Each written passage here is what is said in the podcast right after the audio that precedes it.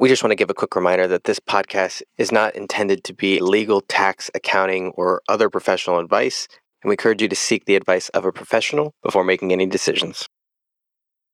I, I want to say Musk said this that like the good about a recession is that it kind of weeds out all the companies that didn't deserve to survive. How much more successful would you be if you had lunch once a week with insanely successful entrepreneurs who share their biggest secrets on how they think and achieve success? Grab your seat at the table because this is Business Lunch with Roland Frasier and Ryan Deiss.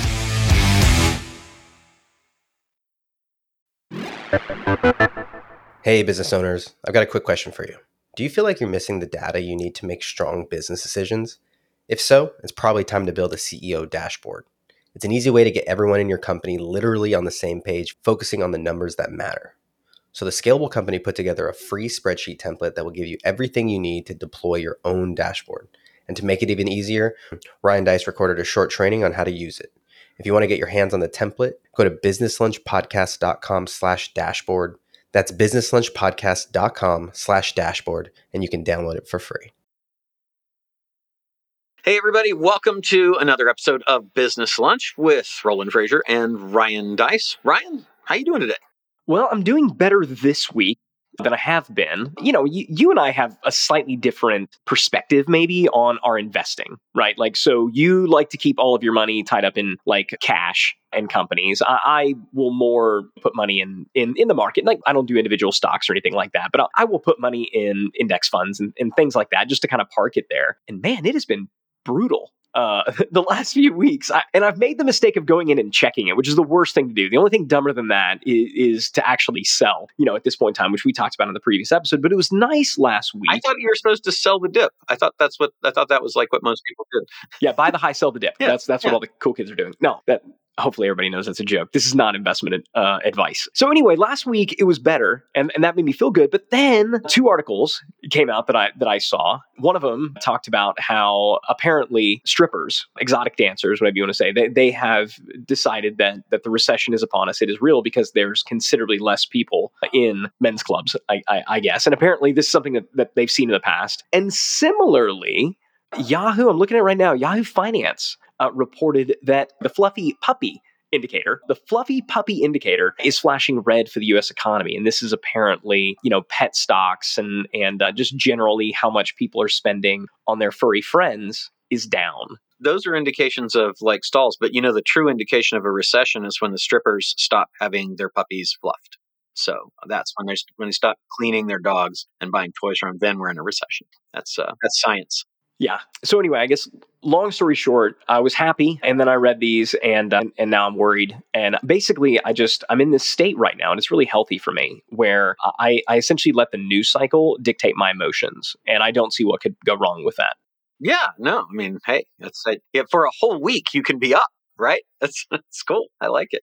Well, unless it unless it you know goes drops down. But no, I mean seriously. So where we are right now, we talked about this before. I don't. It is really hard to tell. You know, I, I was I was pretty convinced. Like, hey, it, it seems like things are slowing down right and and arguably they needed to now slowing down from from where they were at these artificial highs and and pulling back to like the 5 year average arguably where it should have been all along can feel like a slowdown um, when really it's just kind of where it, it should be but I, I cannot figure out like so have we sort of bottomed out to the average and now we're going to continue back to kind of that upward pace or is there still more room to fall out of the system? Is there still more more bottom to be had? And i'm not asking you know as a fearful investor or anything like that. I'm asking in terms of like deals you know deals and things like that. So what do you think? You got any crystal ball projections? They yeah, they, and they're worth all all all that we are paying each other for this advice, off of these uh, opinions. They're worth say, about as much as the uh, fluffy puppy indicator or the strip club indicator? Okay. Yeah combined. So yeah I, I, it, it's it's interesting to me like uh, uh, if you study kind of if you say well 20% basically puts us in into bear tor- territory 20 25% but there's no like official rule. It's just kind of a uh, a feeling that everybody has that that's that's an indication of you know of it. Looking at the other things that are going it it seems like everybody is nervous, which is good because that tends to cause people to slow down just a little bit.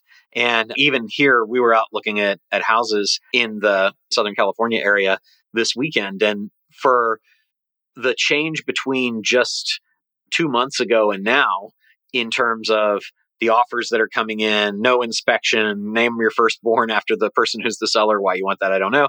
And 16 cash offers that are over market with no inspection, no nothing, sight unseen is now and by the way, you're going to pay significantly over list price, is now we're seeing price reductions on properties and I mean significant ones, you know, five, 10%. That hasn't been the case for a while. So that given the interest rate roughly doubling, the mortgage on you know rate for a 30 year mortgage over the past few months that is what generally works very effectively to slow the economy down. And the concern i think is that if the fed keeps going then they did that in 74 they basically raised rates raised rates raised rates but inflate it, it, it basically threw the economy into a recession. And then we had rallies. There were two 10% rallies, two 8% rallies, and two 7% rallies, but 20 months of bear market. So, so those like up, small bump up weeks can be very maddening for people trying to figure out which way the wind's going to blow. But the bottom line is, is that, yeah, I, what you said initially, I think is all that matters is that the good news for investors is that people who are scared and want out to stop any losses that they are concerned about, they are getting what they want. And so this is something I think is important from a, a mindset standpoint is that you're not taking advantage of people that sell when they're panicking and the market is going down. They actually need to do that for their emotional sanity and security. And so more and more people we see moving in that direction and deals that were commanding higher multiples I think are going to fall, particularly in the larger and in the tech sector. But in the small and medium sized private owned company, as we talked about, I think last time, the multiples are actually up.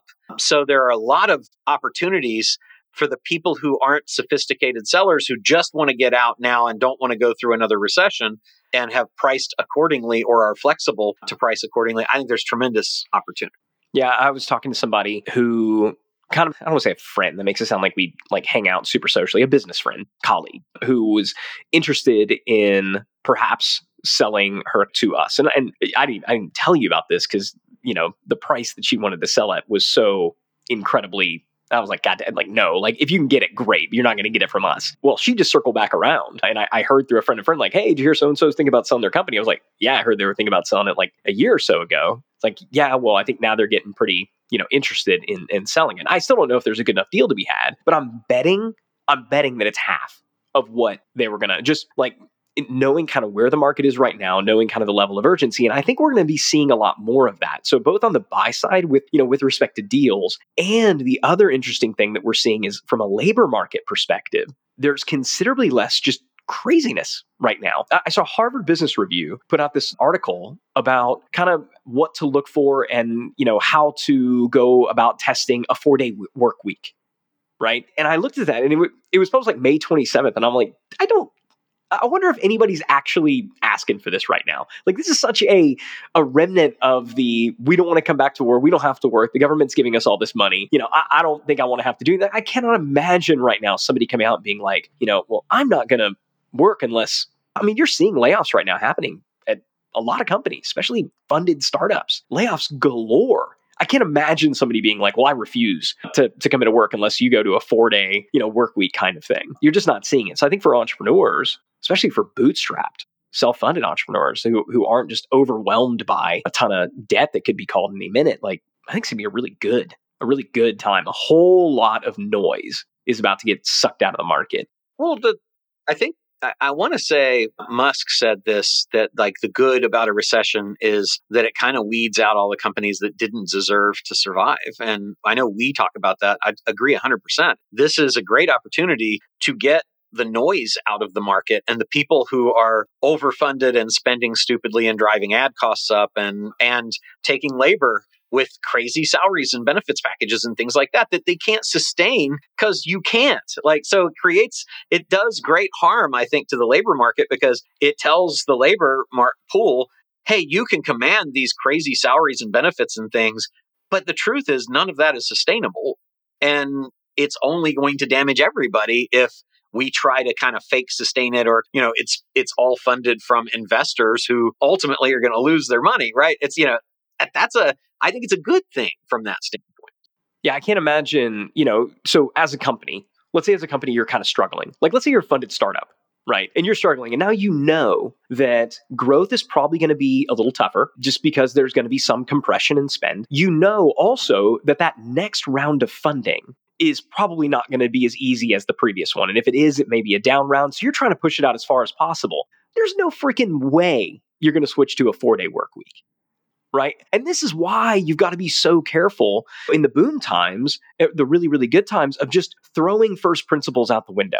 And I, look, I, I know there's got to be some kind of balance, but this idea that you know oh i really only want to work you know 20 30 hours you know a week but still get paid a full-time wage. Because it was funny that if you go and read the harvard business review they were like the big problem with the four-day work week is employers were basically saying that okay you can work just four days instead of five but they didn't reduce their workload so they basically said you have to work harder in the four days and people were like this is this sucks this isn't fair let's put two hours more a day on each of those four days that then it equals the same thing. But but they're saying that's not that's not fair. If you do that, that doesn't work. Right? That doesn't work. That that uh, and obviously not because nobody's actually going to be productive over an extended period of time working 10 hour days. That's the challenge. Yeah, exactly. Right. You're just yeah. not. It, it sounds kind of actually like it would work, right? It's like, oh, well, you just put two hours more. Yeah, I'll work two hours more a day to have a full, you know, three day weekend every week, you know, but yeah, the, the, big takeaway from the article was basically if you're going to do the four day work week, you essentially need to reduce your output by 20%. Okay. So we're going to reduce our output by 20% at a time when everything just got harder. No, you're dead. Like what just happened is you make the decision to do that. You make the decision to go out of business because your competitor won't because they can't.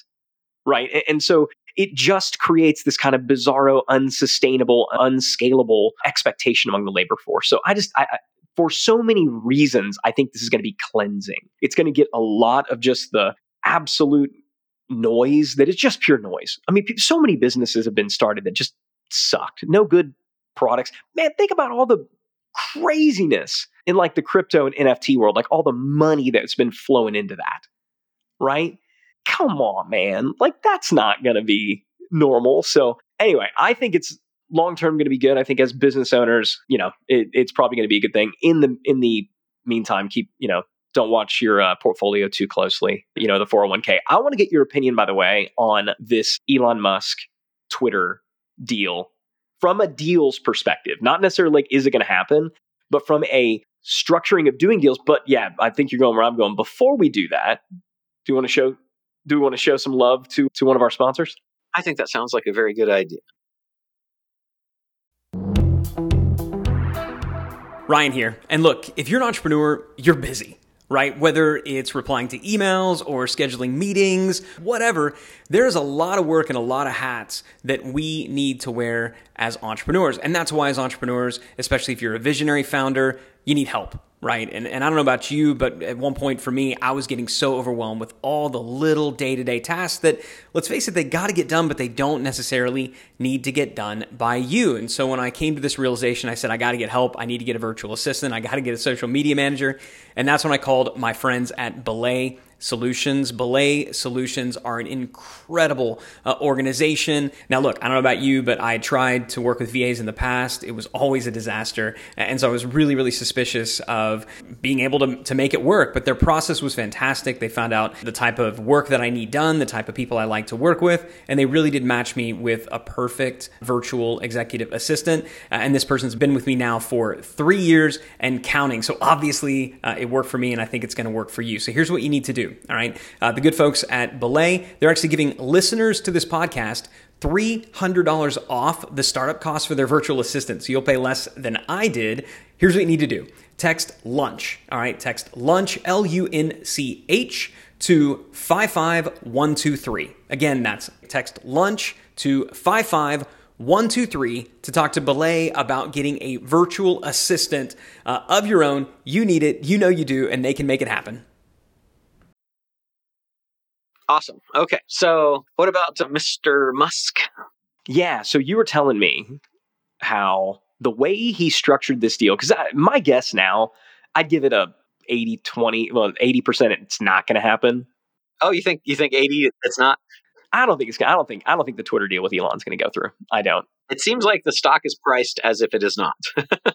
yeah it, it seems like it, it seems like it's probably not going to happen and and um and i'm not going to like speculate on on his sincerity in buying it or was it just just pure strategy. I, I don't really know. But the, you were telling me the way that because everybody's like well he's got to go through it because if he doesn't go through it it's going to cost him a billion dollars. Because that was the thing that was reported right? He put in this offer but as is the case with almost anything right? If, if you enter into a contract to buy a home and you back out you're going to lose your earnest money or something like that in this case the quote unquote earnest money was a billion dollars. But the way that he structured the contract was such that you think he's probably going to get out of that. So I'd love to get your kind of insight on that and and what this could mean for somebody if they're looking to do maybe a smaller deal than let's say acquiring Twitter.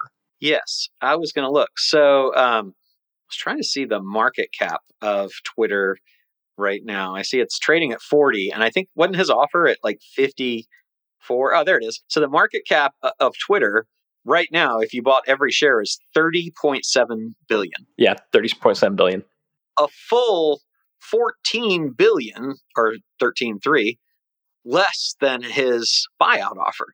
So if you think about it, I mean just like straight math, if if you could buy it out for its current market cap, you would be well advised to lose the billion. Say, screw that deal. I want a new deal. I'll pay the billion and I'll still buy it and you would still save 12.3 billion. So like just straight off the top, that's an interesting thing to think about, right? The and then the next thing to think about is that what he really did, it was actually really smart. And what's funny is it's it's one of the kind of contrarian ways that we look at at how we make offers to people. So he did a, he said a billion dollars is the breakup fee, but I'm not going to require any due diligence. I'm going to require I'm going to rely 100% on publicly available information provided that that information is correct. And the board said, "Cool." Right? And what it effectively did, I think, is it gave him it gave him a billion dollar option to buy at 44 billion number 1 if that was something that he decided made sense. Number 2 if the market dropped dramatically as it has he'd be better off to take the billion dollar loss and go ahead and buy it at the lower amount and still be billions and billions ahead. And number 3 though that's super super cool about what he did was it was all he has to do is find some publicly available information that is not accurate to get out of the billion also and then go buy it for 30 billion and save 14 billion dollars right? So that to me is is pretty amazing because he, they they found and i don't know if they had this as a thing but it was mentioned early on how many fake how many bot accounts exist.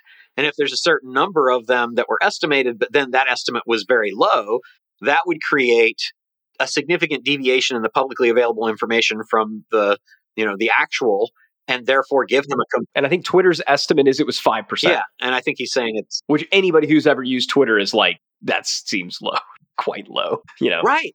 So so really for him it was a pretty safe bet because i would bet that some smart attorney or investment banker or he himself was thinking you know what? We got this in our back pocket just in case we need it. And you know what? If if there are only 5% accounts that are fake then maybe it's a maybe it's a good deal at 44 but this gives us an out.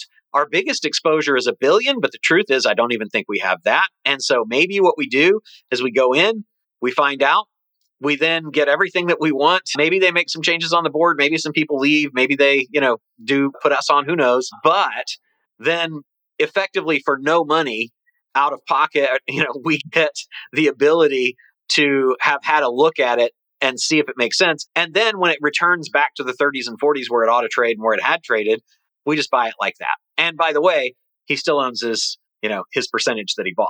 That's kind of interesting i think.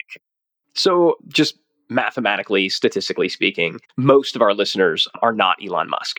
i Uh, disagree I don't know it to be true, have but I believe it to be true. research on that or you're just guessing I'm, I'll, I'm just guessing. I'll be honest. Okay. Most of them are not. You know, but yeah, I think we have more than two, and I'm not sure Elon even listens. But anyway, so for those who are not Elon Musk, but maybe they're doing you know deals. I mean, we talk a lot about you know buying and selling of small businesses you've got an entire training course we've got whole accelerators groups on you know we help people buy and sell businesses we do it what what are some tips based on kind of this elon musk strategy how, how can people do more deals like elon where you got this awesome opportunity if it works out and if it doesn't you have basically no downside yeah what we teach with which is kind of it, it's a little bit against the common expectation, the common way of doing things, right? Is that typically they say, let's go in, let's see, a, let's find a company we're interested in, and then let's agree on some rough terms and then do a bunch of due diligence to agree that the things that represented actually are the case before we close the deal. But because of the way that we typically do deals, we typically will structure where you don't have to come out of pocket. We're letting the assets of the company and seller financing and earnouts and things like that all pay for the company. And so if you're not bringing in third party capital and you're not personally liable and you're using an entity like a special purpose vehicle to go in, that's just basically any company you use only for the purpose of the acquisition, then you effectively can say, you know what? I'm going to get all of the representations and warranties, all the things that I expect to be true about the company. I want the seller to say that they're true in the document. Then we can go ahead and close the deal and we'll do the due diligence after because in the agreement, we'll have the right to offset.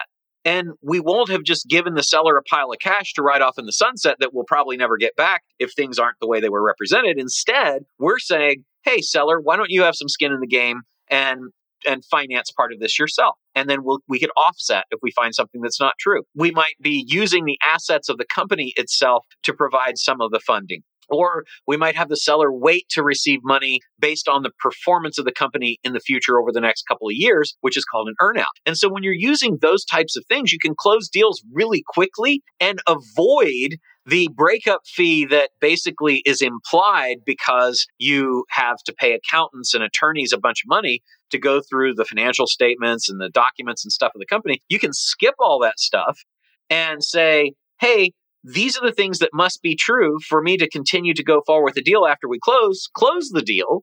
And then you have the deal done. So you know that it's going to close. You know that it's, you know, it's done. And then have your accountants and attorneys do whatever they need to do to make you happy. And if you find that something isn't as represented, you basically get to say, I'm going to offset that against what we owe under the various financing terms that we did. So you're really not risking any of your capital or any investor capital, and you're getting to know that the deal is going to actually happen before you run up attorney and accountant fees. I think that's the big thing that that that you can get out of this. So he did that in a very clever way and it's it was validating for us because eh, that's actually kind of how we teach to do it. Yeah, and I know another thing that we do, and this is it doesn't have all the same protection of what you talked about, but something that I've heard you say, and it's it's pretty common when you're dealing with institutional uh, buyers, is uh, your your offer can be based on a on a multiple of EBITDA or based on a multiple of you know earnings or something like that. So as opposed to saying I'm going to buy it for X, it's I'm going to get it for this multiple based on this number, and then if that number winds up being wrong or different, then uh, Uh, you know the number changes well. Now, I guess that you know if it winds up being wrong to the high side, then then that could perhaps be problematic. But that's only never the case, right? It, this isn't uh, like it's really funny though because we do use that, and it actually was in a deal that we were buying a big company in Australia that was operating in Australia and New Zealand, and we had agreed on everything and all of the legal and accounting and all that was done but and we had agreed on the multiple of EBITDA but the EBITDA came in significantly lower when the audited financials got released for the most recent quarter and it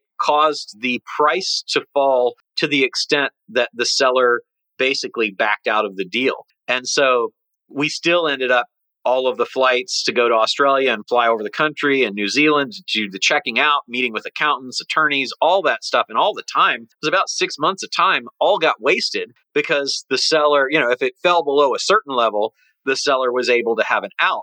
In this this way of doing things, that wouldn't happen, and so we would not have lost the money that we lost there. So I kind of like this better. That's that's really why we do it the way that I'm mentioning these days. And, and in this case, it's not, uh, you know, it's because you're basically allowing the business to kind of fund itself. What, what you, you know, teach, what you talk about in the Epic Accelerator, right? Correct. Yeah. Yeah. Yeah. Yeah. So kind of cool. Uh, Very cool. And, and I think, you know, it, it's fun to look at these examples, people like Elon Musk, and, and to just see it as a news story. But as entrepreneurs, y'all, there's, look, there may be more zeros attached to the end of these deals, but it, it's amazing how similar they are right? Business is still business, people are still people, deals are still deals. And so, yes, look at it to a certain extent for the entertainment value, fine, but also look at it for the lessons that can be learned. I think when it comes to getting in and out of these deals, making sure that you've got those protections is going to be is going to be really an important thing for anybody who's out there doing these kind of deals. Also understanding the types of requests that might be made if you're the the one on the sell side. Yeah, and and so it, it's on the buy side. Uh, I think the takeaway is you can do due diligence after the fact, and if you do, it can protect you against having a seller that wants to back out of the deal because the deal will already be closed and then you're just in an offset situation. The other takeaway would be don't put yourself in a situation where something that you could find out wasn't the case is greater than the amount of the offset that would want you to still you know that would make it still a doable deal for you. On the sell side, be careful to not like in this case i think the board was kind of surprised at twitter that they thought they had this breakup fee and so they agree on this and then i don't think they thought about the fact that the stock price might go down to the point where the breakup fee would be inconsequential to the buyer you know in this case musk's like i can make uh, 14 billion or lose a billion. So it's like that's kind of a no brainer for him. I would eat that breakup fee every single time and go back to the table again. But as the board, you got to be careful because is that a good move? And and actually, I think that board may have opened themselves up to some liability from the shareholders because it's like, did you did you get enough? You know, was that a big enough fee? And and they did a lot of things like allowing that out of relying on the public information for a pub, you know for that company it, that was a pretty crafty thing that he did. So be careful as a seller that you actually have the deal that you think you have and that you don't provide outs that would allow somebody to take a look let the world know and then maybe go back and have a second bite at the apple.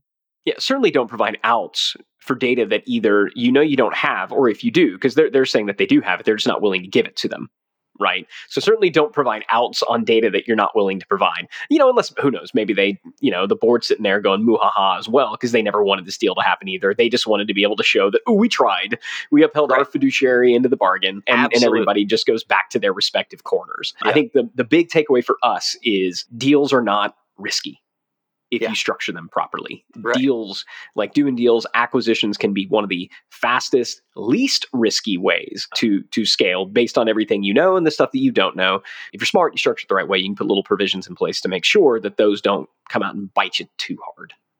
Exactly. Hey, Roland, if somebody likes all this deal stuff and they want to do deals like like Elon, you know, where could they go to learn uh, how to do those kind of things? Well, what a fantastic question. They could go to the, so we basically have uh, a challenge that we run, uh, and typically it's every month or so, and it's called the get, it's called the Epic Challenge. It's at getepicchallenge.com. You can definitely go there and check it out, or you can go to the website where we have our trainings, which is ethicallyprofit.com. So it's all about how we do these deals, how we do acquisitions with little or no money out of pocket. And it's really funny because Ryan and I were talking the other day, and it's like we were both sitting on quite a bit of cash, and and it's like in anticipation of doing some deals, and we just kept not needing the cash because of how we do the deals. And so it, it it's kind of funny that you really i mean there are traditional deals and we have a program that's coming out to talk about that but the truth is is like for us in the these private companies that we've been buying, it very often just doesn't take any money as long as you know all of the different financing sources. And we've got about 221 of them we've identified now. So if that is something that you're interested in uh, playing with, you should definitely check out getepicchallenge.com and ethicallyprofit.com. And if you like the podcast, you should maybe think about subscribing so you don't miss out on any of the issues. And you might want to leave us a five star review just saying that you do actually enjoy the kinds of things we talk about. With that, Ryan, unless you have anything else, I think we'll sign off for today.